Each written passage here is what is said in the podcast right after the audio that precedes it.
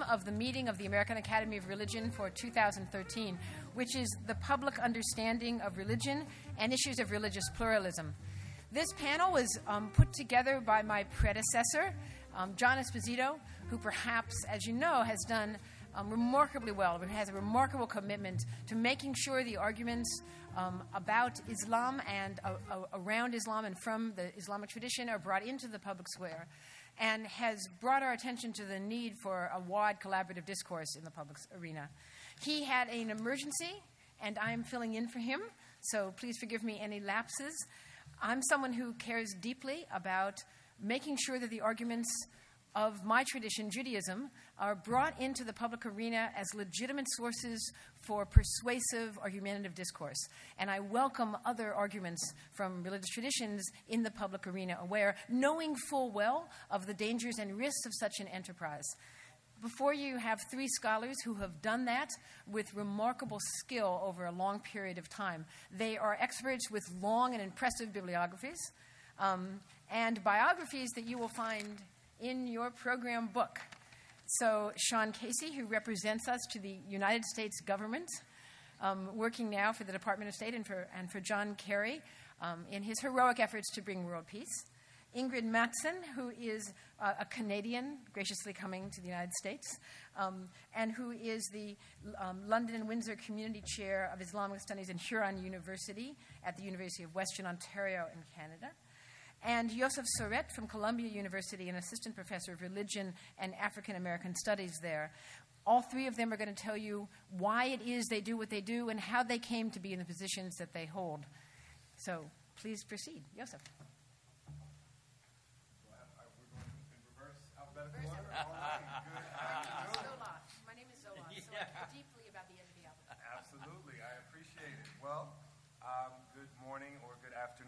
Right on the cusp of the noon hour. Um, thank you, Laurie, uh, for the introduction. I want to thank John for the invitation and uh, my fellow panelists. Uh, I look forward to the conversation and um, with Eb and, with you all. So, um, my remarks will be somewhat autobiographical without overly, hopefully being overly self indulgent.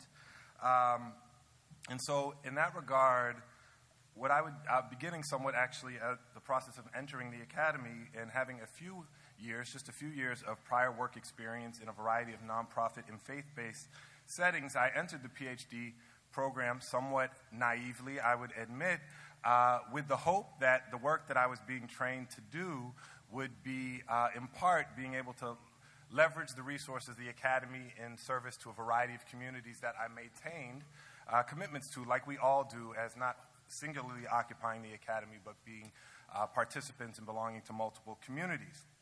Um, but very quickly, uh, I learned, and I hope that I'm not constructing a straw man, um, and this perhaps reflects uh, my location on, on this committee as the untenured. Um, and the particular institution that I uh, belong to uh, encountered uh, a stigma of attached to the public work. So I, I believe it's not simply a strong man, but uh, the sense that somehow when one engages the public, it is somehow to inherently compromise our work, and that somehow scholarship and activism or public engagement or whatever rubric we attach to it exist as mutually exclusive worlds. So negotiating uh, that space, despite a number of prominent academics who I deeply respect, uh, created somewhat of, a, if not schizophrenic, a sort of existential tension between those communities that I valued and wanted to remain in conversation within the work uh, that I hoped to do in the academy and was increasingly enthralled in as I was tra- being training in both religious studies and African American studies. Um, and so somehow throughout that time, while also being trained, remaining in conversation as a researcher, primarily in service to a variety of nonprofits and faith-based organizations throughout grad school, somewhere around the time I finished up, I guess by virtue of being in the right or wrong place at the right or wrong time, um, was presented with a unique opportunity in which my research interests somehow coalesced with uh, some of the current questions that were at the front of American public debates. And if you all recall, in uh, California in 2008, at the same time we were uh, passing Proposition 8 in California, uh, or California was passing Proposition 8 um, in particular, myself being from Boston and in New York. Um, there was a particular narrative that emerged around black churches and how somehow black churches were scapegoated as the cause for the passage of this legislation. It's a familiar narrative that has taken on many stories, gay versus black and what have you. Um, and so I was presented with a fortunate opportunity to do some research um, in service to an organization to challenge that narrative and actually engage in some empirical conversation with uh, members of black churches in the communities they claim to serve around how questions of sexuality are uh, negotiated and thought through. And would you know it, as academics are fond of saying, it's a little bit more complicated than that gay versus black paradigm, right? Um, we're not strangers to this narrative. And so um, I think what I was challenged to do on the tenure track is to begin to look for increasingly opportunities where things that uh, were salient in the public eye were also uh, shaping the way in which uh, my field and my formation as a scholar of African American and American religious history was taking shape. And have remained a part of these conversations um, and had the opportunity to bring together and learn from a wonderful group of African American religious leaders, scholars, and activists um, in thinking through how to make an empirical claim about what's going on in black communities, right? So scholarship on one hand, but then also provide a platform based on those that empirical claims that can challenge churches, black churches in particular, but constellation of Christian and religious institutions more broadly in the American uh, scene that play a significant role in shaping our moral landscape. Um, and I'm excited as we're at a new stage of this work at Columbia in launching a new project in a new center that will hope to continue to advance research and education, um, research, education, and public engagement that capitalizes and foregrounds the way in which uh, sexual politics is both front and center in the contemporary American landscape and also often a site that is at the margins of African American studies and African American religious studies in particular. So I will stop there and look forward to the conversation.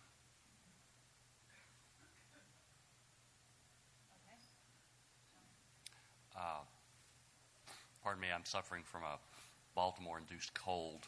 Um, I Yes, exactly. I apologize for that. Maybe you want to move back a couple of rows. Um, uh, well, I, I want to uh, uh, say thanks to, to, my panelists here and, and, to John for this opportunity. I, I also am going to be briefly autobiographical and try to get at three questions. Why do I do public engagement as a religion scholar? Why do I think it's important? And what kind of crazy things am I up to now that I've temporarily stepped out of the guild into the world of government bureaucracy? Uh, I moved to Washington, D.C. in 2000 to join the faculty of Wesley Theological Seminary. And if you can think that far back in the midst of time, uh, there was an election. Soon thereafter, there was a war. And while it was not good for the country, it was good for my career. And I hate saying that. But given my, my research areas in the ethics of war and peace, religion and presidential politics, and religion and foreign policy, suddenly, like, like you, Joseph, I found myself uh, in the right place at the right time. Uh, where issues I cared about deeply were being bandied about in what I thought were just extraordinarily dangerous and irresponsible ways. And yet I was the snot nosed associate assistant professor from nowhere uh, who suddenly was yelling and screaming. And it took a while before anybody noticed my yelling and screaming. But uh, through, through, again, sort of dumb luck and being in the right place at the right time, uh, as E.J. Dionne once said, Democrats discovered God in the exit polls of the 2004 election. Uh, and luckily, I was there at, at, the moment. The Democrats began to, to rethink their, uh, their relationships with faith groups in, in electoral politics. Um, so, also, and, and, and Joseph, you raised an extraordinarily important point. The administration at, at Wesley Seminary told me when I walked through the door, public engagement would count mm. in the tenure process. And they said, as long as they don't misspell the name of our seminary when they quote you, it will count when we get to that day of reckoning for 10 years. So I was liberated by my institution literally from day one. To me, this, this is the biggest issue we face as a guild, is how do you convince provosts and deans and associate deans and associate associate deans and associate associate associate deans, uh, who seem to be proliferating, and department chairs, how this work is important to the scholarly life, and it ought to count not against you, but for you. And, and, so that's one of the deep questions think we have to wrestle with as a guild is how do we model that? How do we write that into our, our rank and tenure and promotion uh, criteria such that you don't have to suffer wondering, are they going to think I'm a piker, I'm a journalist, or what, whatever uh, insulting term you want to instead of a real scholar. So I was actually, I, my scholarly career was born in, in just absolutely the perfect academic environment, and for that I'll be thankful every day. Uh, now, in, in terms of why I think it's important, the crass, pragmatic answer is because if we don't do it, people will die. Literally die. Now, I don't want to.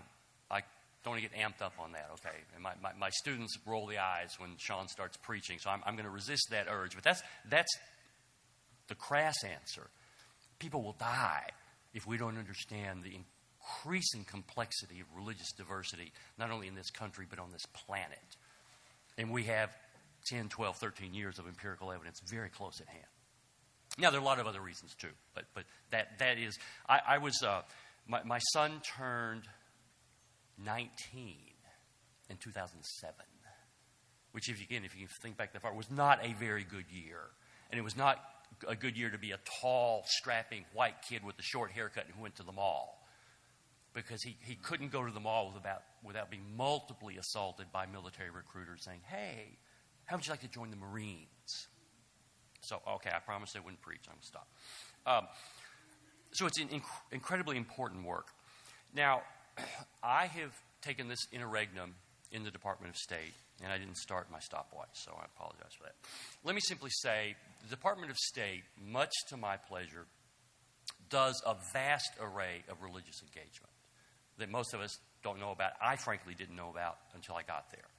But we have a lot of bureaus that provide aid in humanitarian basis, development basis, and faith based groups deliver a high percentage of those uh, federal tax dollars through USAID. We have a bureau called Population Migration and Refugees, which this year will resettle for the first time in over a decade 70,000 refugees in this country. We, have, we will reach our, our legal limit for the first time since 9 11. And six out of the nine agencies we partner with for that first 90 day resettlement are faith based groups. So we, we partner and engage with religious groups there. Um, we have a new bureau, the Conflict of Stabilization Operations, which is looking at non lethal ways to stabilize conflict prone areas, and they engage deeply with religious actors in some of the most vexing places around the world. Uh, we have a special envoy to combat anti Semitism. We have a special envoy to the Organization of Islamic Cooperation. We have a special representative to the Muslim world. So, already, and this is in addition to the International Religious Freedom Office, so already the Department of State does a, a wide variety of religious engagement. We need to get better at it. And there's room for improvement. And a lot of the work I'm doing is going to be try to at least marginally improve the, the quality and the sophistication of that engagement. And part of that's going to be leveraging the expertise that's in this room. Because no single person is the smartest person on religion and global politics because it's too complicated for one person to, to even begin to pretend to, to uh, master. Let me close by telling you the three main missions I have the, as the special advisor to Secretary Kerry for faith based community initiatives. And let me begin by saying the lawyers wrote that title. Uh, that's not the label I would have chosen, but we defer to the lawyers inside the federal government. I have three jobs. The first one is to advise Secretary Kerry when he needs more information as religion cuts across the issues that he deals with. If you read the Washington Post, the New York Times front pages, religion cuts across every issue that Secretary Kerry is dealing with.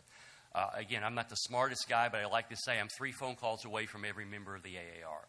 Uh, I have a network. I, I, reach out. I'm trying to leverage your expertise to get us smarter uh, in the hard work that he's doing.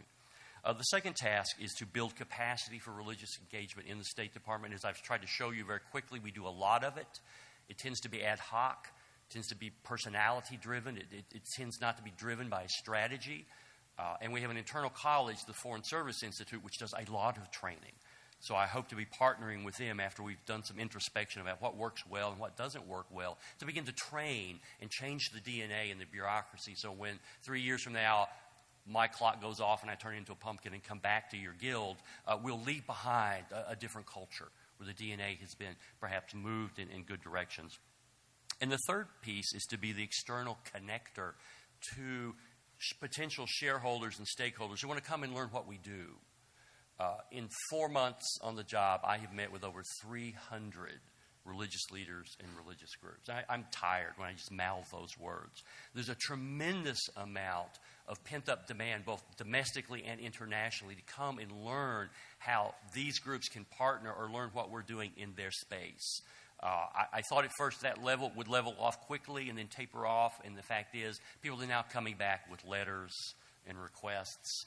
Uh, and I think that volume, frankly, is going to increase. So the, the response has been profound on the part of, of, a vast array of global religious groups who want to help us get better and want to tell us what they do and seek ways for synergy. So those are the three missions that I have, uh, and I'm, uh, I'm looking forward to keeping doing that.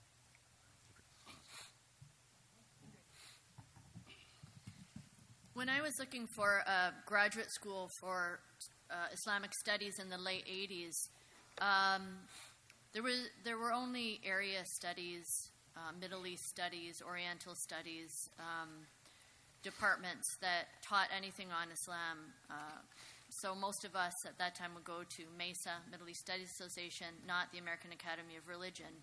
Uh, divinity schools, departments of religion, faculties of theology at that time were not generally teaching uh, Islam. So my education was really in this old Orientalist tradition. Um, I was not trained to be a public speaker, in other words. I mean, we didn't even have preaching courses. Uh, I never had to teach a class uh, to, gra- to graduate. Um, and, but I always, my interest was always uh, the Muslim community, the formation of the Muslim community, um, how our how our communities engaged with other religious communities. So I I always um, was available to my own community um, to try to bring what I was learning to um, you know to the level of the congregation or some or a woman's group or uh, so I think that throughout my uh, graduate education allowed me to maintain some um, a way to articulate religious concepts in a non jargonistic way. Not completely. I mean, you're really, really pretty pretty much, you know, closeted in, in the library in the doctoral program, but it was pretty good. Then, when I uh, I got a position at Hartford Seminary, again, I wasn't trained in a seminary environment or for that. I realized with a shock that um, that there was a gap and I had to start learning even more how to articulate uh, the uh, wisdom of my tradition, Islamic ethics and theology, in a broader way and in a context that religion, where religion was taken seriously, was not just a dead, you know, object to be uh, um, uh, have an autopsy performed on. Um, so I was able to actually engage religious language, but you, but in an academic environment. So what I'm really interested in, I think would be most helpful sharing with you, is how does our education contribute or inhibit the ability to engage in the public sphere? So this was all all fine until, um, as someone who was active in the Muslim community, I was elected vice president of the Islamic Society of North America, which was the, lar- is the largest Muslim organization. Uh, I took office Labor Day, September uh, 2001. Mm. Mm. Um, wow. So I thought, you know, I'm a board member. I'm going to be helping working on, you know, mosques, Islamic centers, uh, etc. Well, you all know what happened. Uh, I very immediately, quickly became um, just had so much of my time taken up with with engaging with media. I thank God it was pu- a pure God's grace that the year before I was approached by a documentary film crew asked to um, be an advisor to a new documentary called Muhammad Legacy of, of a Prophet, which is going to be showing on public television. Then they asked me if not only I'd be an advisor, but I would agree to be, you know, interviewed, a talking head for this. I spent five days uh, with a cameraman who I think was, you know, according to Islamic law, actually, you know, is a blood brother or something by the amount of intimacy, the intimate relationship I had with this camera person by the end. And what was really interesting was in the in the question and answer period, the director kept saying to me, you know, more energy, lean forward, look at how this is showing. So I had all of this media training um, for this documentary that then, when suddenly I was put on the spot after September 11th, really came in handy. Um, and I too then was also very lucky that, that the administration of Hartford Seminary considered uh, articulating um, uh, the reality of Muslims, Islam, Christian Muslim relations to the American public to be a vital part of its mission. Uh, gave me relief from uh, different teaching and administration administrative responsibilities. Uh, counted that as part of my work plan, and um, and then I was, you know, I devoted a great deal of time, not only. Um, not only being interviewed and having those interviews being played, but also uh, giving a lot of time to reporters and media who wanted background information. I always said to them, You don't have to quote me. Um, uh, I am happy to, to consider this just, you know, I'm your resource. Uh, if you want to, if you don't understand something, you want some context, if I can help you, I will. I'll direct you to other resources.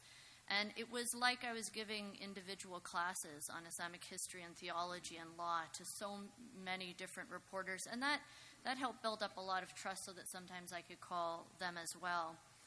Um, two other things. One, I had to decide uh, what forms of public engagement I wasn't interested in.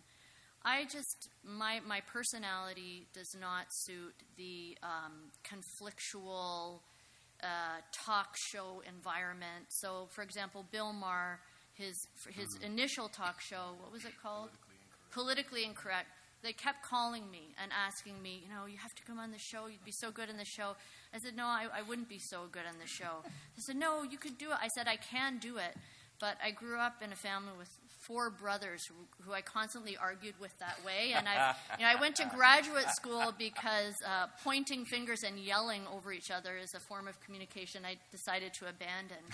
So, I, I mean, the people who can do it, God bless them. You know, someone needs needs to go on that battlefield, but it wasn't for me. And I, and so, you know, you do need to know what is your voice and where you can contribute and, and where it's better that you, you leave it to someone else. Um, the other thing is, I had to think a lot about was what my responsibility was to the community that I was considered a representative of. Um, I was being asked, you know, and, and, even if I was asked for my personal opinion, there really was was no separation. People considered to me a spokes to be a spokesperson for Islam, especially after I became elected president of the Islamic Society of North America. Um, I had that institutional responsibility, but it wasn't, most people didn't consider I was speaking just for the members. They considered I was speaking for Muslims. So I had to constantly play this kind of explain the diverse opinions, also um, be honest to my, my own perspective. Um, and, and I think one of the most difficult things was not always being, I mean, I was, it was a very apologetic situation, constantly having to explain you know, answer why don't Muslims, you know, denounce terrorism or why are Muslims oppressive to women? Um, you know, why can't Muslim women drive even though I drove to the studio for the interview? So, a lot of patience, a lot, I had to really exercise a lot of patience, but also answer in a way that was as, as authentic to myself, um, but also make, you know, making sure that I didn't speak for people who, who really are in a way that, that encompassed all of the reality of the Muslim community. I have to say, it's very, very difficult to escape those kind of uh, caricatures of what a Muslim woman is, and in a way, uh, but in in a way, perhaps you need to leverage it too, because it was so unexpected to have a Muslim woman who was president of this large Muslim organization. Um, at the same time, I mean. Um, it's very difficult because I know people like to talk to me because they were all so comfortable with me. A friend of mine who's a rabbi said, said, "Well, people feel comfortable with you because you're this small white woman, right?" Okay, so are you telling me that, that they're afraid of, of, of tall black men who were my, you know, my colleagues? And, and to that extent, you know, I felt that even being aware of my own situ- situation and the kind of privilege that I had as a white person, even though I was a Muslim, um, who had no accent, who didn't look intimidating, whatever that means, meant that I had to con- I had to, as much as possible, as naturally as possible, raise that issue, and and say, you know, it may be that, um, and raise the issue of what it meant to be a person of uh, a Muslim as a person of color and a male, because people are very sympathetic to Muslim women, but very unsympathetic to Muslim men. So it's just a complex situation, and I, I learned I learned a lot on the spot. I want to ask. Um, I, I just want. I want to ask one doubled question, and the question is this: In five years, what do you see as your successful um, arc of your career? If you could have exactly your way around this topic of public engagement, where do you see yourself, and describe it, and then reflect just a bit on what steps the AAR might help you take, or you might help help us take, so that that you can achieve that vision. Oh, man. There'll be an essay due at the end of the class. Go. Oh, sure. Um, well, first and foremost, as one who's just completed a third year review, I hope to be tenured. All right. Yes. Right, um, um, and I'm working darn hard while I'm on leave right now to make sure that, in addition to the great public work, uh, the I guess mutually exclusive academic work that I'm deeply invested in that intervenes maybe more exclusively in a particular field. I want to see that do well and am invested in that on its own terms. Um, second, I, I, hope that with this center um, that we're launching at, at, Columbia, that it will, um, without attaching numbers that you know sort of funders require you to say you're going to meet, that it will play a role in helping facilitate uh, creating spaces and structures for more nuanced, generative, inclusive, equitable conversations around sexuality, both within black churches and the community they serve, but also more broadly uh, as part of the American public landscape in which uh, they are a part of. Um, and then, th- what was the third one? AAR. Well, I think I've been very fortunate actually to serve uh, for the past couple years on the Committee for the Public Understanding of Religion, uh, originally under Shaun's leadership and with folks like uh, Eric Owens and others, um, where we're at a, I think, an exciting moment of thinking through the role of that center in uh, not only in complicating representations of our varied traditions and communities, but complicating this stigma of what public work is, right? I think of my own work on this particular project, and there's probably a dozen publics of philanthropists, of, me, of funders, of colleagues, of pastors, of community leaders um, that don't show up in immediate soundbite, right? So if, if in my, playing a part of uh, the committee as uh, we continue to seek to serve the AAR in thinking in more complicated ways, and then I guess more generally, out of the particularities of, of my own project, what I'm, I'm really interested in thinking about is um, how to gather empirical evidence to, from which to make theoretical claims around the problem, problems and possibilities attached to those spaces where scholarship and activism or public engagement uh, take place, right? So we could complicate that stigma by actually documenting some of the work that's done there. Sorts uh, may produce other forms of knowledge that are we should make stronger claims about their validity in the context of the academy. So those are those are a few sort of concrete things. Um, I have a really utopian wish list here, Laurie. Uh, That's what I wanted to invoke. I mean, I have a three and a half year timer on me, and then I, I go back to academia at the end of the presidential term. Uh, in terms of my current work, I want a final status agreement between Israel Palestine. Now, this is not up to me, not up to me, please. I mean, but but I, but I'm on the margins of that. I, I want to be close to the people who do that. I want to see Iran abandon its nuclear aspirations and come back into the fold of international society. And uh, maybe most difficult of all, I want to see Syria start to be rebuilt and to recover. We've got 2 billion refugees, 5 million internally displaced people in Syria. It's probably the largest man made humanitarian disaster in my lifetime. Uh, it's going to take generations to figure that out. And it's going to take everybody around the globe. And then I want to write a book about it uh, in that next year and a half after I get done.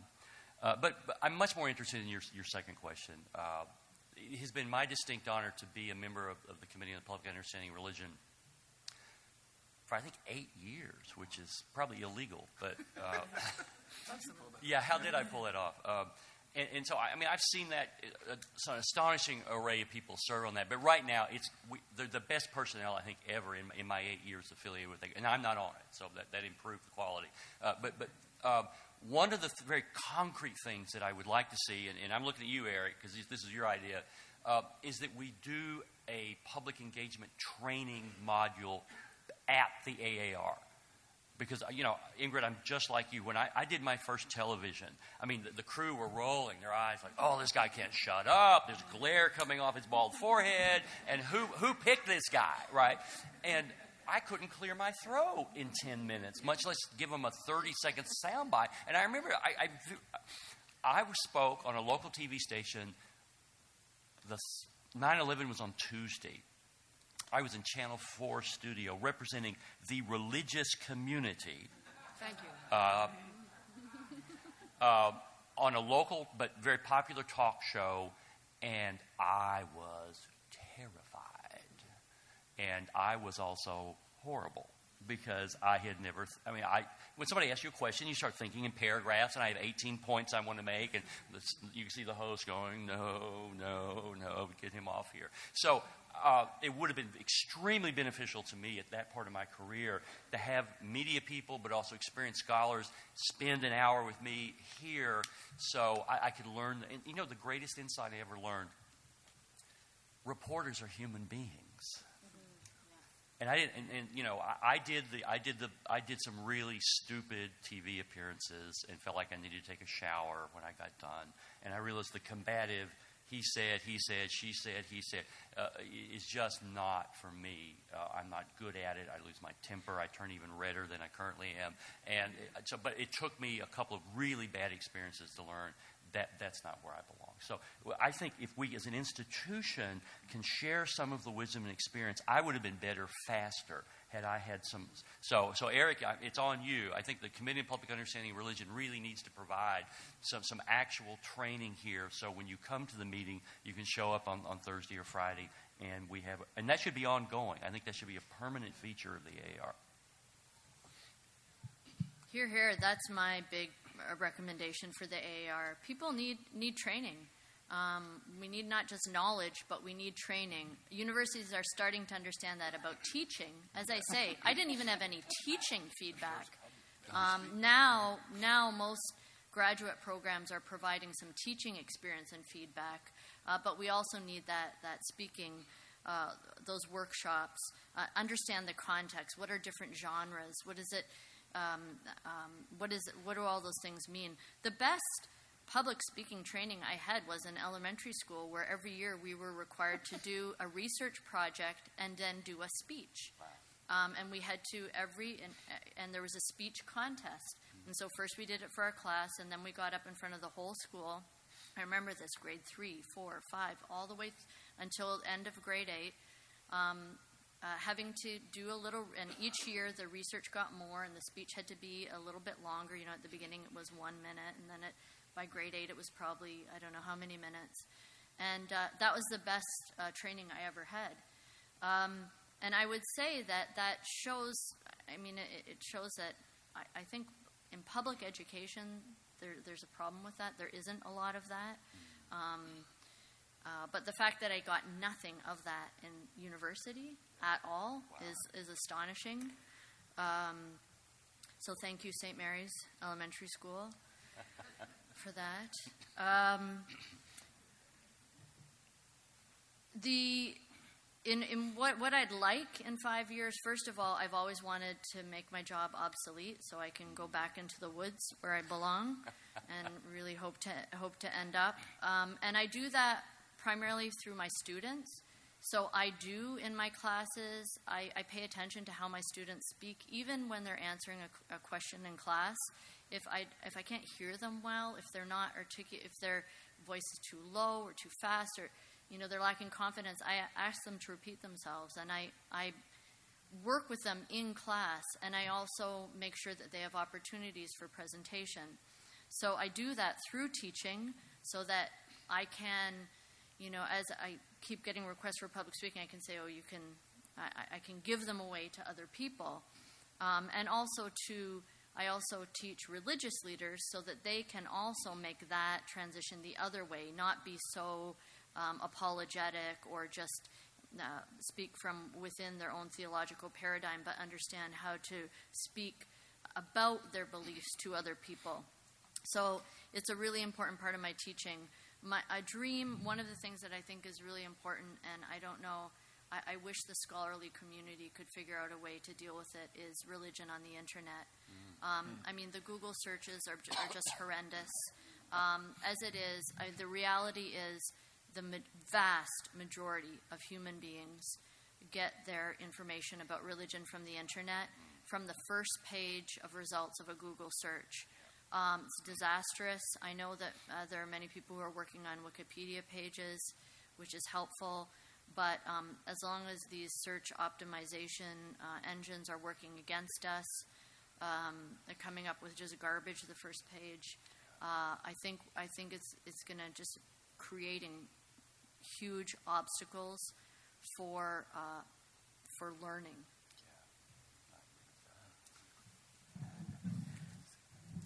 I want to leave time for questions, but I have one last one for myself.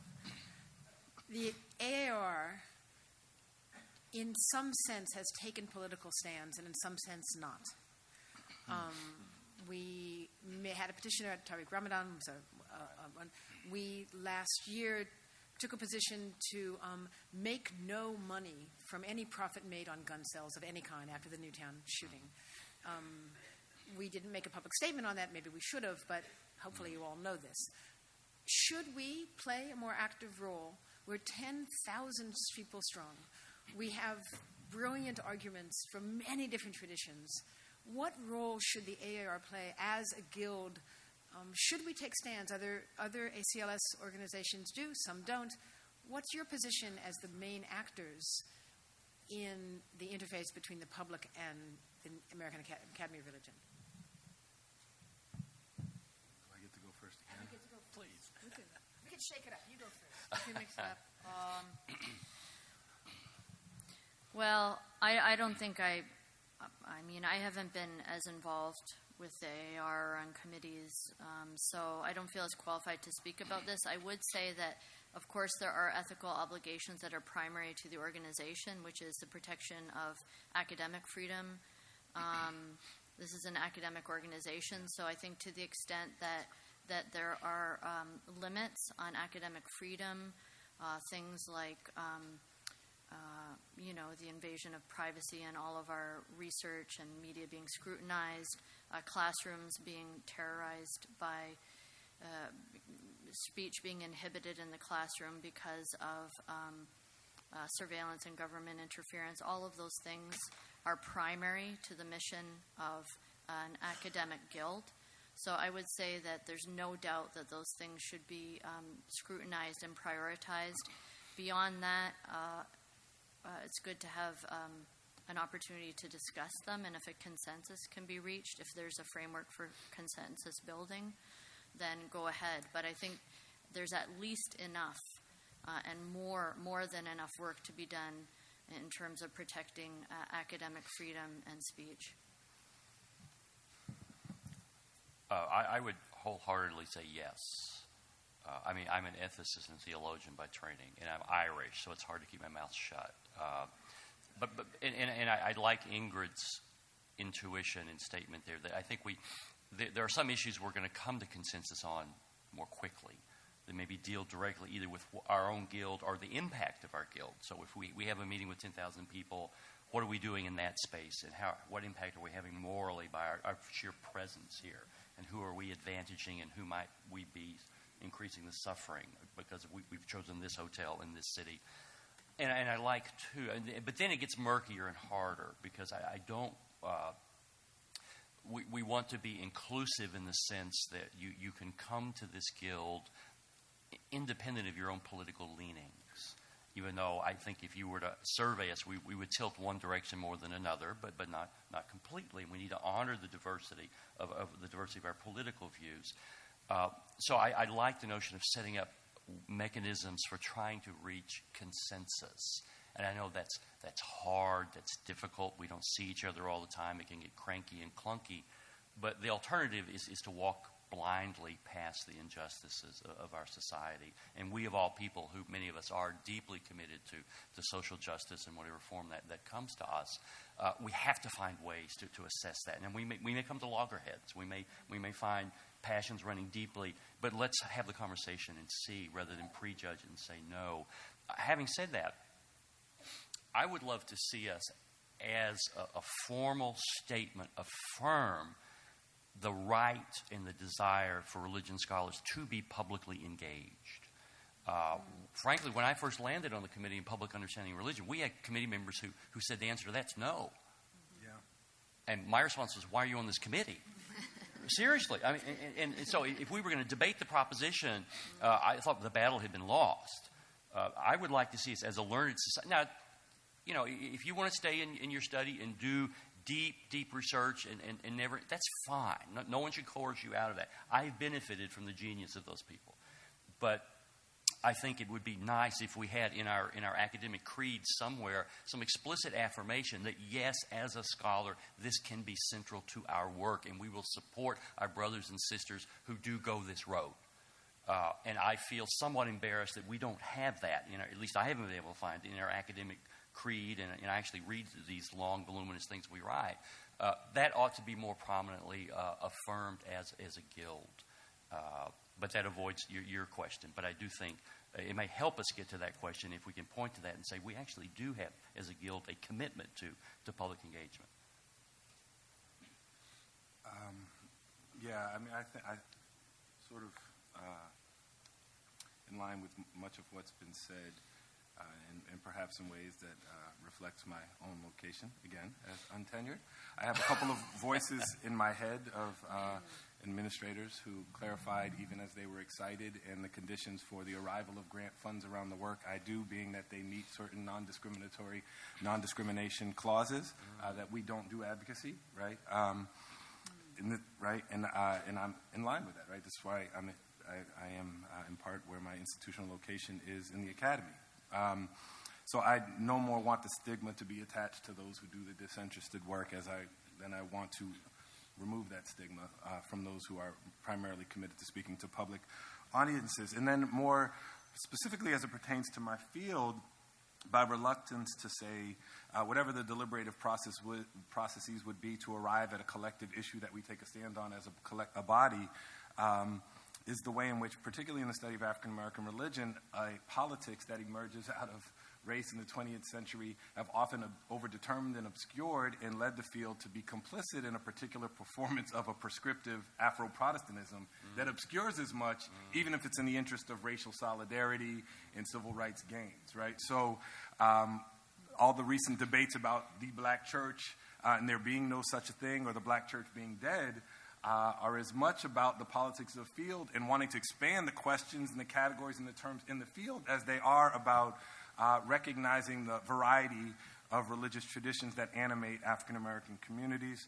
Um, and then finally, I guess, as a way of thinking about those collective deliberations, I'm also a member of the American Studies Association, which is right meeting in DC right now. Um, and they have, at least as I understand it, attempted to think more proactively about the relationship of scholarship and activism. I think their theme this year is debt. Um, obviously, a very point, but I don't know that that's led to the adv- advocacy on behalf of a particular issue or uh, how their form of Wall Street takes critique of Wall Street takes shape. Um, but I think that's one example of that has been um, a site of energy and inspiration for me. Okay. With our remaining, I see people are already on their feet. Good for you. Um, yes, go right ahead. Hi, I'm Barbara McGraw, uh, professor of social ethics law and public life at St. Mary's College of California and director of the Center for Engaged Religious Pluralism, and I'm also a, a member of the Committee for the Public Understanding of Religion. And in terms of the question of what AAR could do, I'm really glad that my colleague, Josef, raised the issue of the many publics. So while I think it's a great idea for AAR to have media training, and I think that is definitely a piece we ought to have in the way that you all talked about, I also think we ought to have um, some training around strategic thinking, goal setting, and planning, which maybe comes out of some other fields. Because some engagement with the public is not some, it's not just t- speaking to the media, but it's also seeing a goal and a plan and something that is a long, hard slog over many years. And so I would like to see the Guild also have that kind of uh, training as well. And I wondered what you all thought of that. Well, I would agree with that. I mean, the training I was speaking about is not just media training. I mean, I, I you know, living in Washington D.C., everybody's wanting to launch a movement, right? Uh, I mean, everybody has their movement, but nobody thinks about well, what, well how do you do that? What, what's involved in movement? Uh, so, uh, absolutely. And if you're teaching, I mean, I, I, did my undergraduate work at Abilene Christian University in the middle of, you know, West Texas. There weren't many New York Times reporters within within ear, earshot of that, but you can public you can engage many publics in Abilene, Texas. Uh, so I think it's being contextual, but I, I, I absolutely take your, your point about we need to be uh, wiser in a sense of, of, how to have a public presence, and, and, there are just, I think, innumerable avenues. But I, I, do think I would have been more effective if I had some early training about how to get from point A to point B. And I mean, we could look to the work uh, which Barbara did not mention, which she leads at the AR around prison training prison chaplains on questions of religious pluralism. So, I mean, there are models, even as we think about other sort of how to facilitate connections to other sectors and other organ- institutions. Uh, the model that AAR has developed, I guess, over a decade or so, if that if that's right, around training prison chaplains is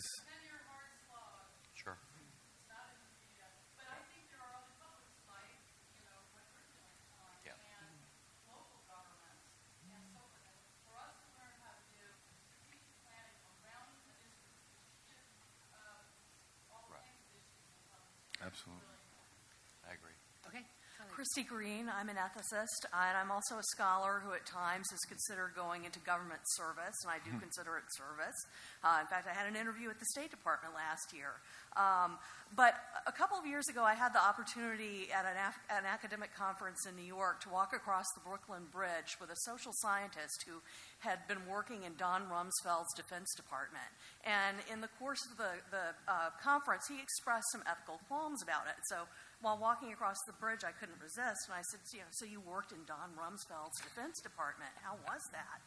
And we got into the discussion, and he gave me an example of, of a time when he uh, faced an ethical quandary that he felt justified his job, and he had written a memo on a particular topic that he felt was being misinterpreted and in a way that could lead to considerable loss of civilian life on the ground in Afghanistan. And echoing what Professor Casey said, he said, You know, I did it to save lives. I wanted mm-hmm. to intervene and ma- inform these government officials, uh, officials so that they would understand. But at times I thought, well, now what if I did that? What if I went to work for the Defense Department or Homeland Security or the NSA? You know, would I be would I have to revoke uh, my membership at the AAR? I mean, how far could could we possibly go in trying to inform government officials? Wow. You never have to revoke your membership in the end. Thank you. I, let the record show that uh, the president's. Well, I, obviously, you, you have to make personal decisions about where your thresholds are. I mean, it's a big, complicated government. No, nobody, nobody endorses everything the federal government does, right? Uh, it, it, somebody said to me, even in, in members of, of, of, specific faiths, like Christians don't believe it all all the time, if we're honest, right? And I won't speak for any other other faith groups of which I'm, I'm not a part. Uh, and you, you always have the option of quitting. You know, you, but I think part of it is knowing where your boundaries are and where your thresholds are. And if you're clear about that, uh, that that empowers you to to look other people in the eye and say, you know, I, I can't, I can't, I can't participate in this. I, am going to have to separate myself. So being clear-eyed uh, instead of starry eyed uh, about going into the government. But, and, and it's true. Uh, but the same is true about being in the, ac- in, in the uh, academic guild. You know, uh, wow, what kind of nonsense have I seen in the academic guild in the last 20 years? You know, so, uh, but I mean, I, don't want to berate that, but, but, but still, but, so there, there are no morally pure innocent positions from which to live a human life. But, but I, I will say, uh, some governments are, are more vexing to your moral soul than others. I, I will grant that point. But I think being clear uh, in your own mind about where those boundaries are will help you make a decision should I join or should I separate myself? But, but, and, and that's an ongoing calculation, I think, that every, every person of any kind of moral fiber wrestles with every day. We assign them copies of Exit Voice and Loyalty, Hirschman Buck, before you go any further. Any other reflections on that question?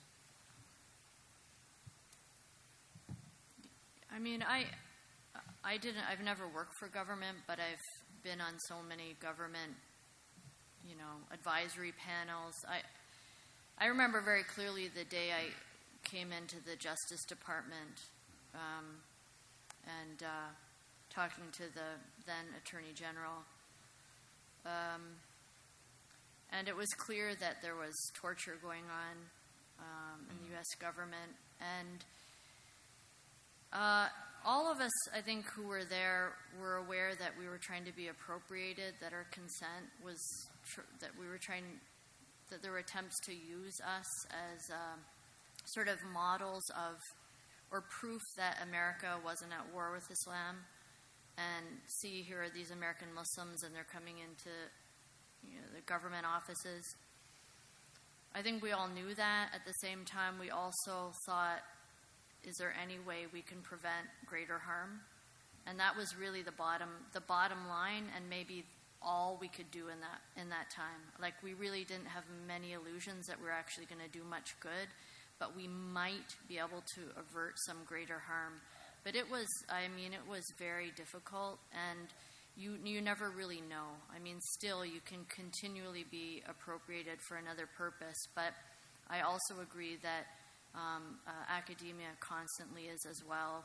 It's not a, a neutral um, uh, environment. Um, you know, also used um, instrumentalized. Um, so whether you actually take a position in the government or you simply sit on one of these advisory councils or come in to do some consulting, um, it's always very difficult to really understand what's going on and uh, that's why you have to do your due diligence and pray. Let me say, Yes, you exactly. have to pray. Right. As Emmanuel Levinas says, we all live in the cities of refuge, wrong side of the Jordan yet. Um, I'm going to take both Warren's question and my colleague's question here so that you both get a chance to speak out. So why don't you go first? Thank you. Um, Jane Ellen Nickell, I'm at Allegheny College. Um, we are just opening a new center called the Gateway, where we're bringing together um, global engagement, or civic engagement, globalization, and diversity. Uh, and I teach in religious studies, but I'm also the chaplain. So I will relate to that center to make sure that we keep religious diversity part of that conversation.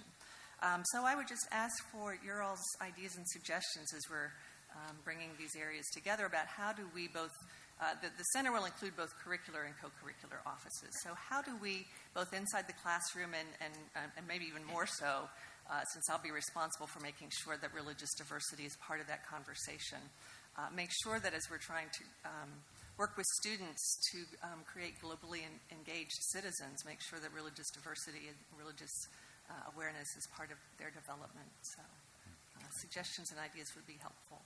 Okay, that's first question, and Warren. Oh, okay. Um, so first of all, I just wanted to say to the panel, um, thank you for the presentation. Thank you for your work and your leadership. Um, you show us the way to do this work, and um, I'm sure we're all very grateful. Um, and I also want to uh, affirm what Shaun Casey said that the AAR should be consistently looking for ways to uh, support and encourage our members to be engaged with the public in, this, in these ways. To that end, however, I thought I would just read the first and last line of the American Academy of Religion mission Yes. um, so that we can see that this is not something that's new to us, but is at the core of who we are. And so I have my handy dandy phone here.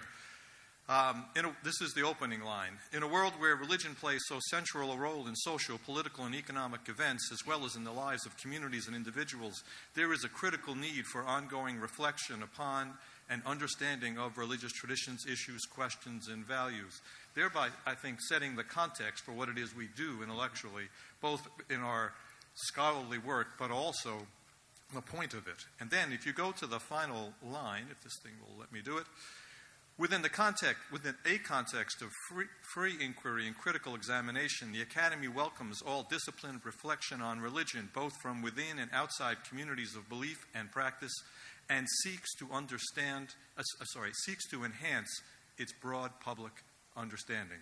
That's who we are. So, thank you very much. Yeah, thank you. Any final words? I, I would just say in, in your center, mine your local resources. I mean, to me, it would be tragic. I mean, the globalization, that, that's beautiful, that's wonderful. But I think that the sort of untold story about religious diversity in America, it's not just the two coasts. I mean, I'm from Kentucky. Mayfield, Kentucky, for goodness sake uh, has a Somali community that's building a mosque and struggling. So the religious diversity in what we, what some of my colleagues on the East Coast say is the flyover states, is actually far more textured and rich. So, so I would say keep a local gaze as well for the religious diversity that's right there in your own zip code. To me, that's a much more interesting story that, that's being missed today, and, and you're in a, in a great position because my hunch is where you live is increasingly plural uh, religiously. And there may be great resources close at hand uh, that it would be tragic if your students don't get a, a, a glimpse of that. And not so much from this platform, but from being a, a, director of undergraduate studies, I would imagine, in addition to the students re- representing that diversity, they have a host of questions that could set the agenda out the box in terms of what the, you know they want to know in, about different traditions. And, um, uh, I just wanted to say something about the AAR and uh, public engagement. Um, I'm really struck by the fact that the statement begins in a world where. So I say that we need the guy who does the voiceovers for the movie trailer do a. In do a world something where. right as soon as you click on the AAR page, you have that deep voice saying "in a world where," and then we will get that. membership will grow. Exactly, exactly. That's hilarious. I want you all to join me in congratulating this great and intrepid panel for all their work. Thank you.